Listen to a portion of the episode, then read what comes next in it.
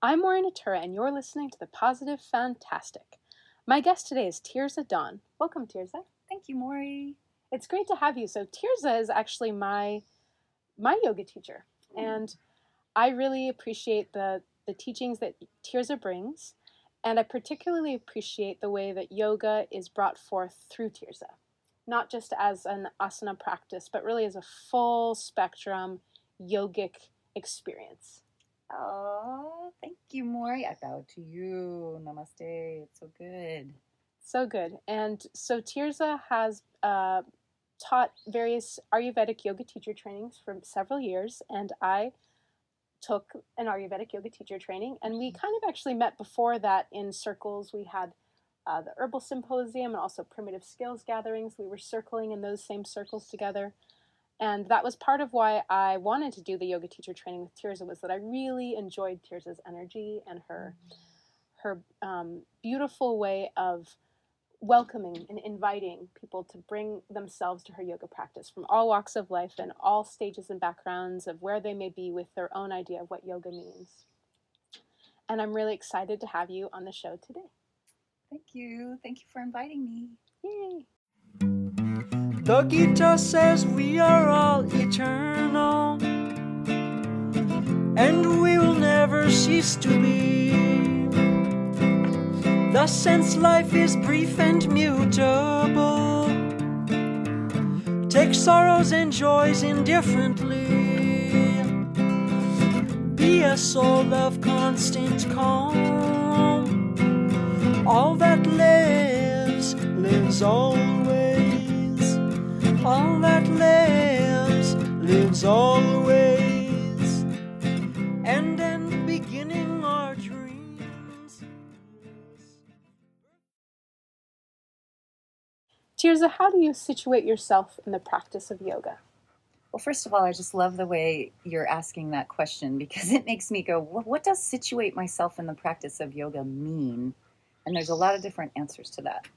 But the most simple one I'll start with is just maybe my background, Mm-hmm. um, because I think lineage is a really important thing to address in life in general, and in the practices of yoga, it's um, t- to recognize one's lineage is I just you know it's to honor where we come from.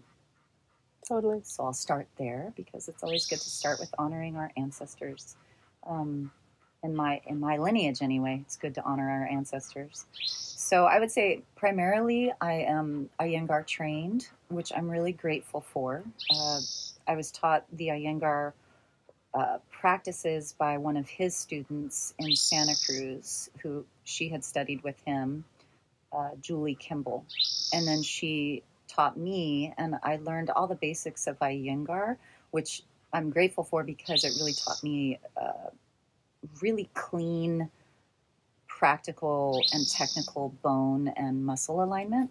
Mm-hmm. But of course, also, it's just a completely, deeply devotional practice. So from there, although that's my foundation, I spent the next, you know, I've been doing yoga and practicing and teaching for about 30 years now. And I've studied many, many different forms, and they've all helped me to understand my own path as a yogi, and they've also helped me to understand all different body types and all different ways that people can access the knowledge of their body. Mm-hmm. And then about 15 years ago or so, I was introduced to Tri Yoga or Tree Yoga, people call it different things, uh, through Kashi Ananda in Sebastopol, California. Wonderful teacher in her own right. yeah. She's amazing, and I love her forever. And she really helped, in my opinion, the, the practice of Tri Yoga and Iyengar are kind of a perfect balance because Iyengar is quite masculine Mhm. and Tri Yoga is quite feminine, founded by Kali Ray. And uh, so it really taught me more about the undulation of the practice as well as paying attention to um, transitions. So it's very, for me, it's the beauty of Tri Yoga is really understanding transitioning from one posture to another, tr- transitioning from one um, pranayama to practice to another. It's it's the beauty of those in between places. Mm.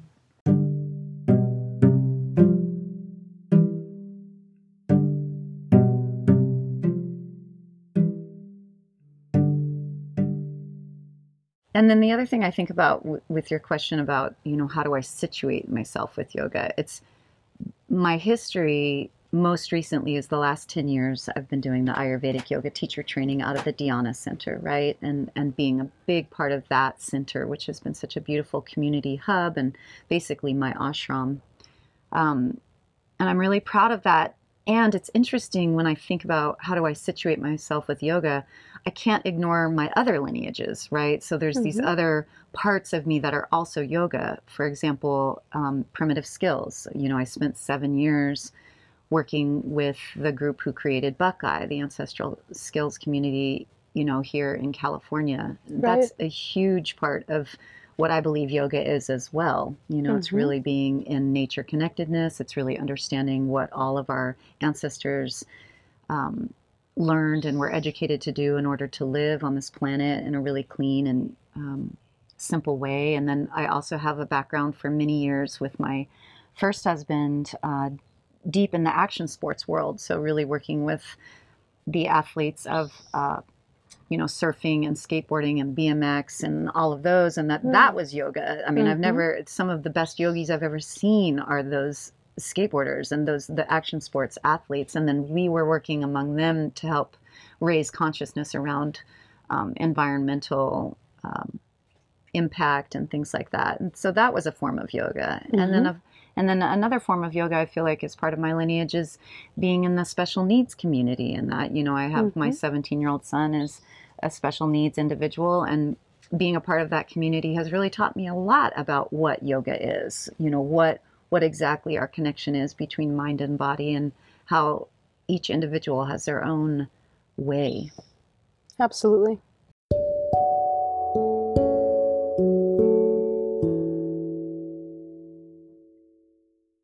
What does yoga, the practice of yoga, mean to you, Tirza?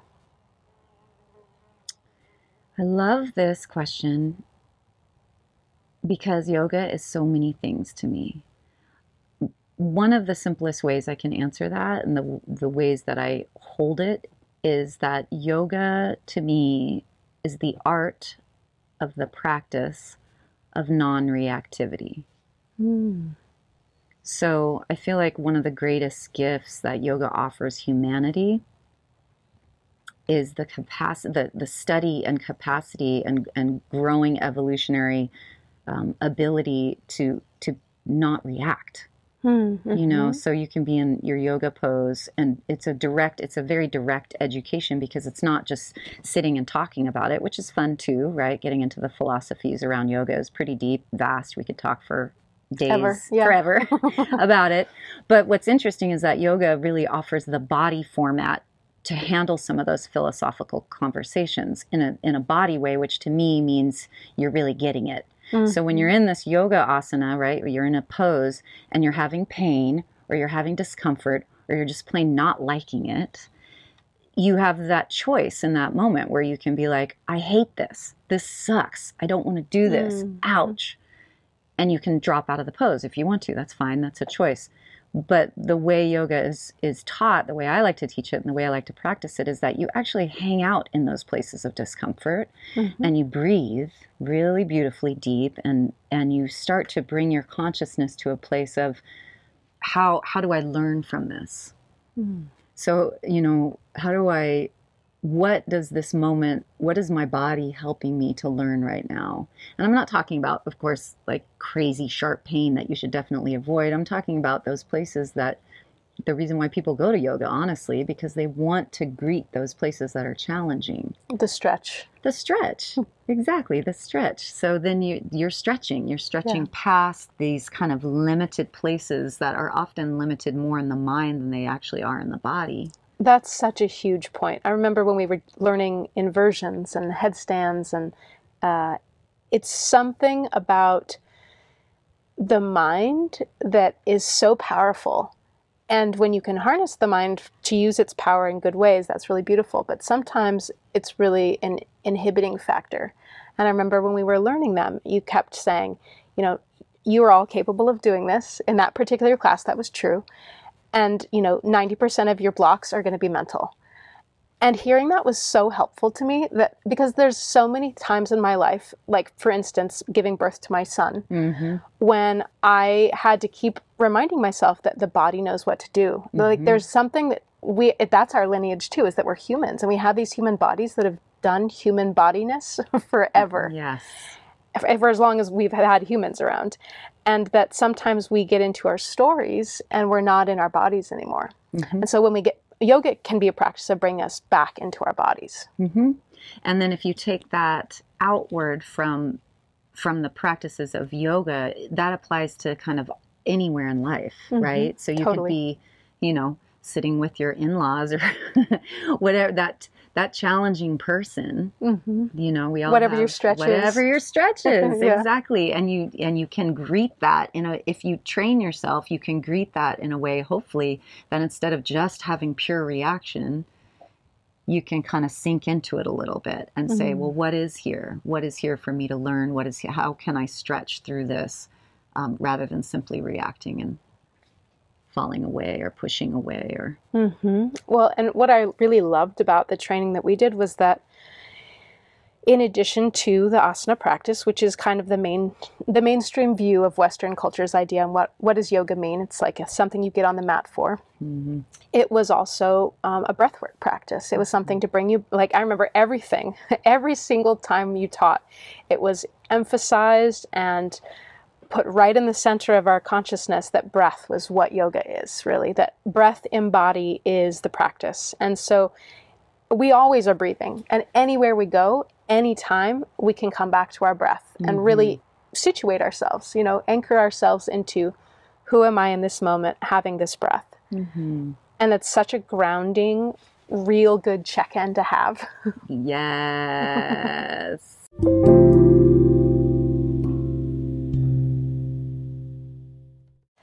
beyond asana what are some of the other practices that you bring into your yoga teacher trainings Well, like you had mentioned, breath is a big one, and that breath and meditation are actually the reason for yoga asana. So in the West, you know, we're very, um, we're deeply infatuated with the body form and, and looks.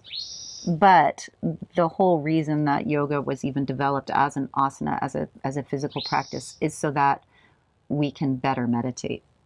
So the breathing exercise, the pranayama, is is so mega important, and in our society, it's it's like the the secret, like it's the perfect secret antidote. Anti, an, what's that word? antidote Antidote. Thank you. Antidote. Antidote. Antidote to um to our to our culture because Mm. nobody is uh, so much is so fast paced and people don't really pay attention to the breath. So then you have all these people who are going into a yoga class to get the body benefit, right? To be able to look cute in their yoga pants and stuff.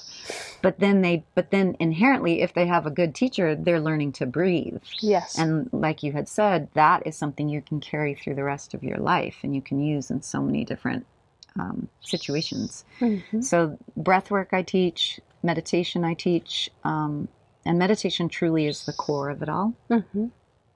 It's inner knowing. It's it's looking inward and being able to ultimately be accountable for ourselves and to ultimately be in love with ourselves, Mm, right? To be mhm. able to really, really um, raise up our level of self love is, I think, my primary focus when it when it's all said and done.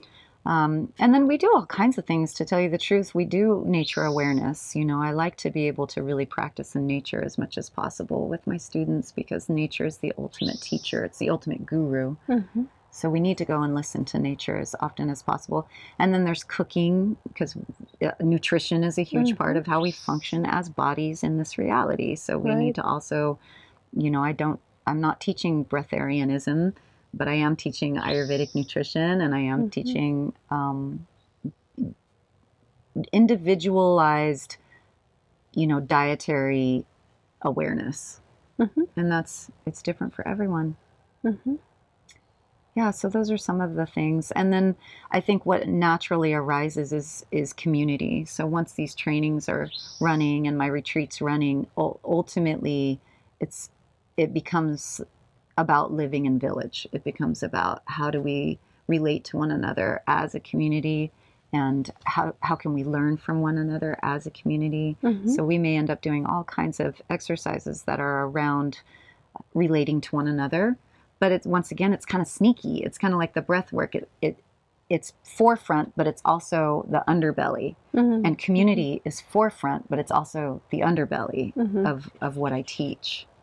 Because in so many ways, that's what we're here to do. We're given these physical forms in this physical reality, and we're here to learn how to navigate it. And hopefully, we learn how to navigate it with a lot of love yeah. and a lot of peace because when we look at the struggle and the strife that has been existent since the beginning of time, it's much around humans' inability to respect one another Mhm. and respect the their their natural surroundings, the world the world in which they live.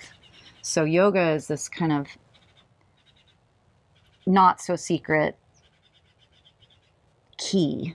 Hmm one of one of them you know there's other ones too but yoga is definitely a strong key a strong technology that's been developed by humanity to be able to coexist. Hmm One of the things I really loved about our yoga teacher trainings. So I, I took the training with you, and then I actually was your teacher's assistant for two more years yeah because I liked it so much. yes uh, was that we we practiced at the Dhyana Center on a regular basis, and we also practiced at the beach and in the park, and kind of had these pop up yoga practices of us meditating, you know, in the center of Sebastopol or anywhere in very public visual places, and so that kind of brings that that harkens to that community piece is that it, it's not something that's just done in a room with four walls because that's what the modern world has created is that container but really that yoga's everywhere. Anywhere we go we can bring a yoga practice. Yes absolutely. And uh, you know who is it um oh gosh Seane Corn i believe has this this uh i think it's a nonprofit at this point but it's definitely a movement she she pushes which is off the mat right? Mm, and her, her mm-hmm. concept is around activism and taking your your yoga practice off the mat and into the world to the social issues that need to be addressed the environmental issues that need to be addressed. But i love that phrase off the mat. I love what she's mm-hmm. doing too but I, I just love that general concept of yeah it's not about just being on a mat in a studio. What is yoga? And then mm-hmm. that's when it really spreads out into this bigger concept of how we walk how we talk how we relate to ourselves and to others hmm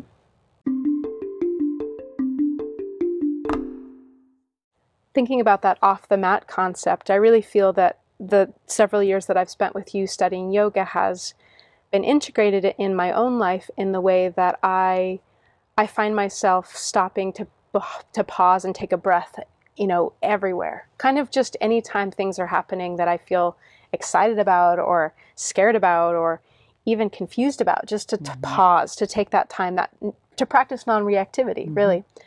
But also, there's kind of this this fun added bonus of I'll be in different places and I'll find myself wanting to stretch too, like both physically or I have a lot of places in my life that I energetically stretch into. Mm-hmm. but in the physical realm, even, I find myself like ergonomically considering my posture all the time.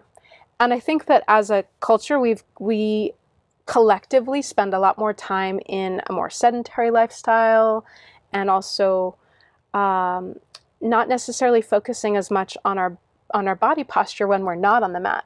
And so something for me that's really come into my attention is when I'm driving, how do I sit in a way that really com- complements my body feeling good? When I'm in the grocery store, you know, waiting in line, how do I how do I have a little bit of an asana practice in that situation? When I'm when I'm um, with my son and he's staring at his cell phone and I see his hu- shoulders hunched over, I ask him to pause, to take a breath, and to roll his shoulders back, and to really look look forward. You know, to really focus on how is it that we are spending our time in our bodies.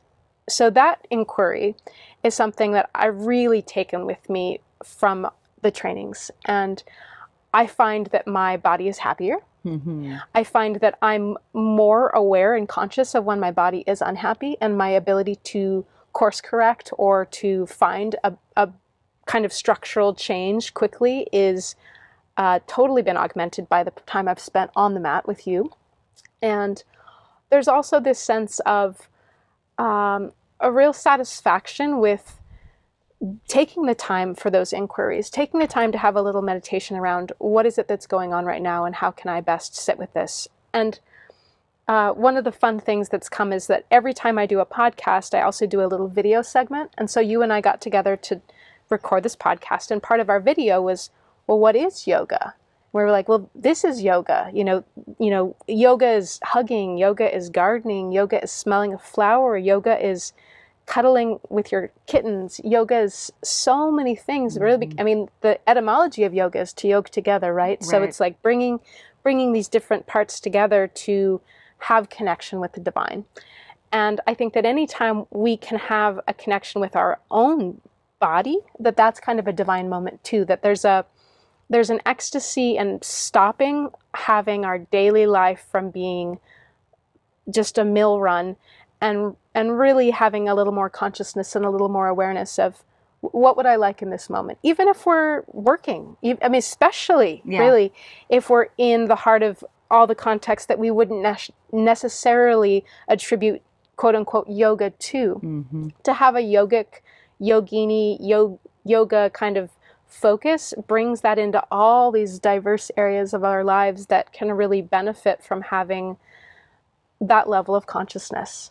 Absolutely. I mean, it thrills me to hear you say that, honestly, because if there was one thing I would want people to walk away from with with my trainings is is exactly what you're describing right now. I mean, that's just thrilling to hear that. I'm like, yes, it's that works, you know, because it is it is about the it is about the mundane in the Mhm. sense that it is about that that moment to moment living life in the Mhm. grocery store, in the car, at work, Mm-hmm. you know it is about the mundane and yet that mundane is exactly the beautiful lotus that flowers into this the spiritual awakenings if you want to take it that far which it is Mhm. because every single moment is a spiritual awakening Right. you know i mean we ultimately no one knows when they will be dying they don't know when they're passing into whatever other form Mhm. happens and so when when we really can sit inside that that just preciousness of moment to moment that that is enlightenment Mm-hmm. you know that's when you really become enlightened when you are of the presence of the preciousness of every single moment and so what you just described is Mm. like it's the perfect training ground toward that Mm-hmm. and and I believe that I don't think it's an accident that yoga has become so popular in the West in the last 30 years. I think it makes perfect sense because it is about spiritual consciousness evolution around the planet. Mm-hmm. And so the fact that it's become this popular um, thing, I, I think, shows a trend, a positive trend toward human ability to basically be in the love and bliss of life. Fully. Yeah.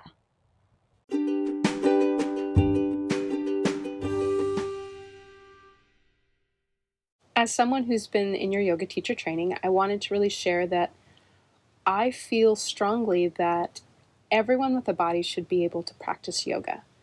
And part of why I felt drawn to your particular training was that you hold a really big permission field for everyone with a body to practice yoga.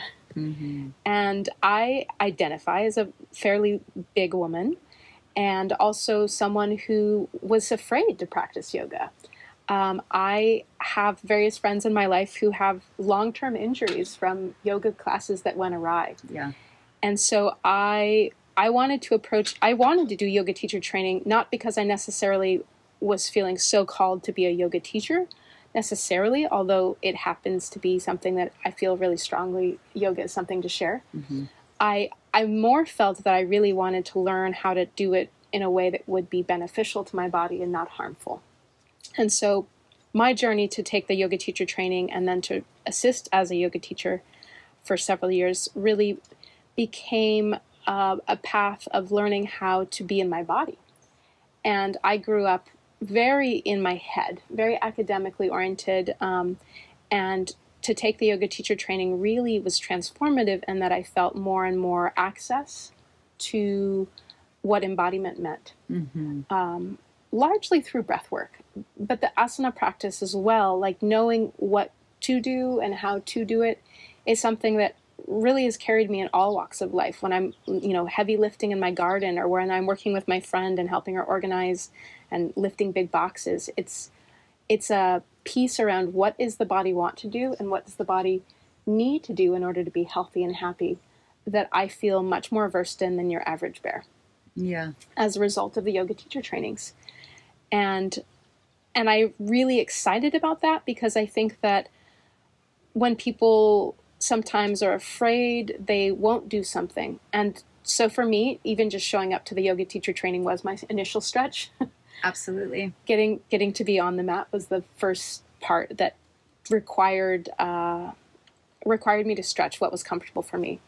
And then actually the training itself was was really easy, you know, and really fun. It was really that come, overcoming the the concern that I had to, of hurting myself. Mhm. But that was it was like the antidote was in the pudding, you know, of actually going to practice, training and yeah.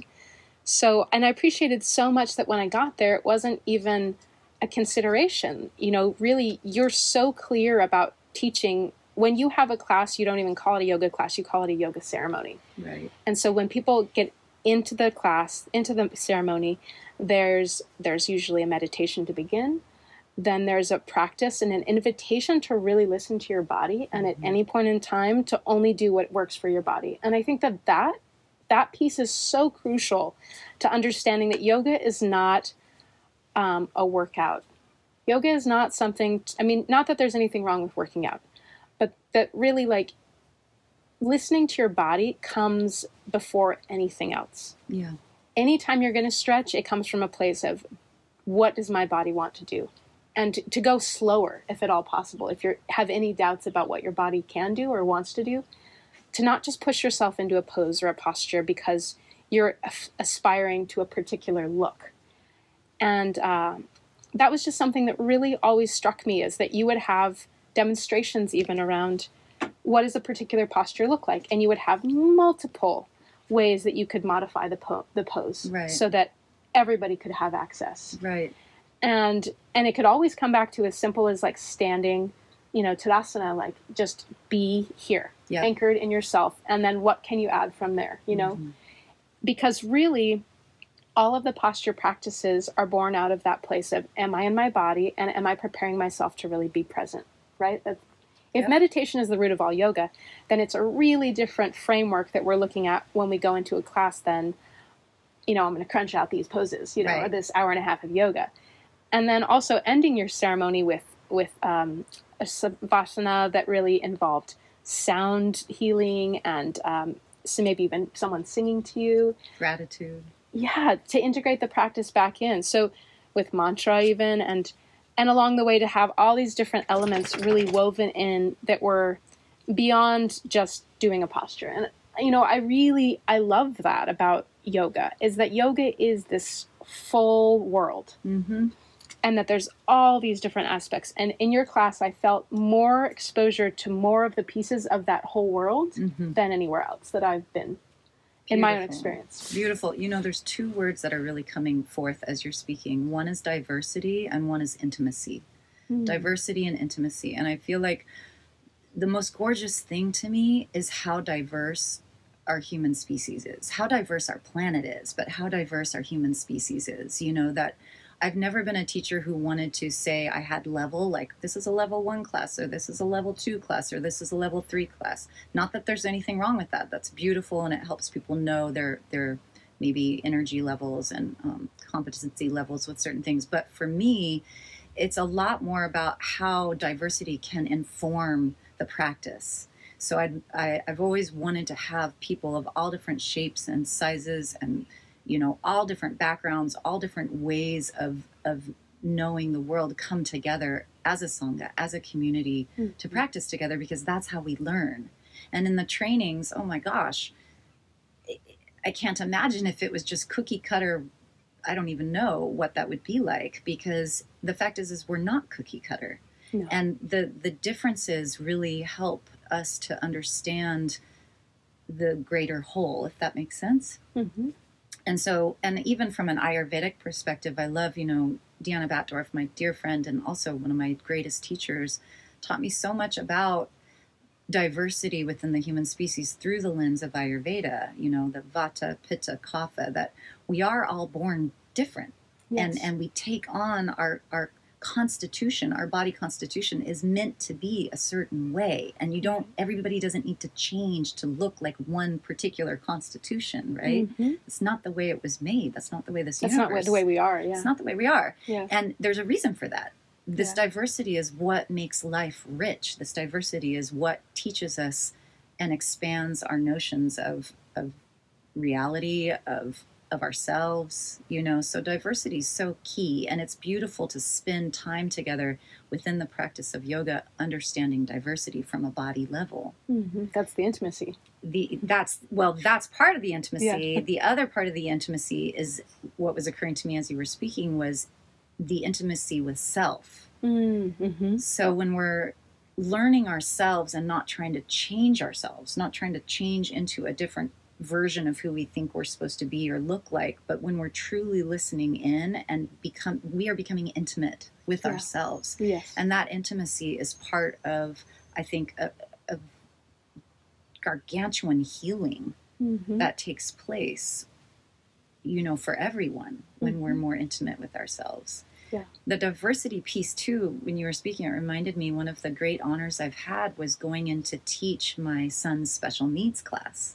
Mhm. so i was invited to teach uh, when he was younger he was probably about uh, nine or ten or so and i was invited to go in and teach his class and of course his special needs class was full of, of all different sorts of children with all different sorts of capabilities you know there Mhm. was there were children who were could only move their head there were children who were Right. very very open in other ways perhaps over flexible in other ways and it was such a beautiful thing for me to be able to teach these kids and and see each of their individual yogini selves coming forth and how they could each do different things and not other things. And really that that maybe is a little bit more an extreme example but it's really actually the same as any yoga class because Mhm. that's how it is. That's why yoga is amazing because one person who might have a difficulty in this one posture to the other person it's their bliss posture Right. you know and this bliss posture to one person to the other person is like their most challenging and it's great they Mhm. they all it all works And every posture looks different on every body. right That was something I remember a lot. We we would do a round robin where we would each Mhm. teach and show, and we would, you know, everyone getting into the pose looks different because everyone's stretch is different. Mhm. Everyone's stretch is different every single time. And and you're right. Like some people who are um, super strong in one pose couldn't do a pose that I found super easy. yeah right That was always fascinating to me, and vice versa. Yeah. You know, and it's because we're not the same. Mhm. and and there is no reason to try to be the same either you know it's it's we're, the intimacy is in finding our own personal self stretch yes and it's ultimately a welcoming it's ultimately how can we welcome one another into diversity how can we welcome ourselves into diversity and it's Mm-hmm. hard to remember it's so trippy right because it's like you would think that would be just kind of a basic human understanding and in some ways it is i Mhm. believe it's inherent to us to understand that there's differences and to accept those differences Yeah. and yet when you step into the world and the culture and as we grow up through through all these layers of human opinion Mhm. basically Mhm. yeah and ego right human ego human opinion then you start having to work it becomes more of a task to work through those layers to come back to that basic understanding and Mhm. of, of welcome Yeah. of, of welcoming ourselves of welcoming others uh, exactly as we are exactly as we are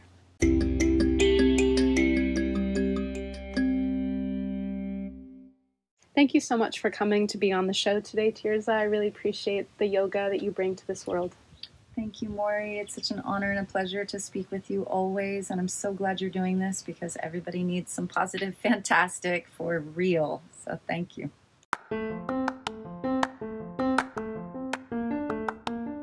Thank you for tuning into this episode of the Positive Fantastic Podcast. I'm Maureen Natura, and you can reach me by checking out my website, maureennatura.com.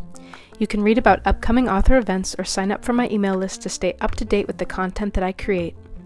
If you go to maureennatura.com slash the positive fantastic, you can link directly to any of the podcast episodes that have already been published, and see short summaries describing each episode. I'm on social media, and you can follow me on Facebook on my page Mori Natura Author, and you can follow me on Instagram at author Natura. Check out my channel at youtube.com slash morinatura to see a very artsy video that Tirza and I collaborated on called This is Yoga. You can learn more about Tirza's yoga retreats at tirzadawn.com or you can follow her on Instagram at tirzadawn.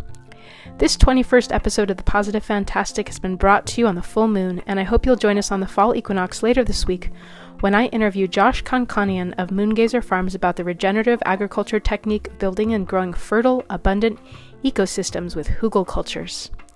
Cheers, and may your journey to embody your breath be fantastic.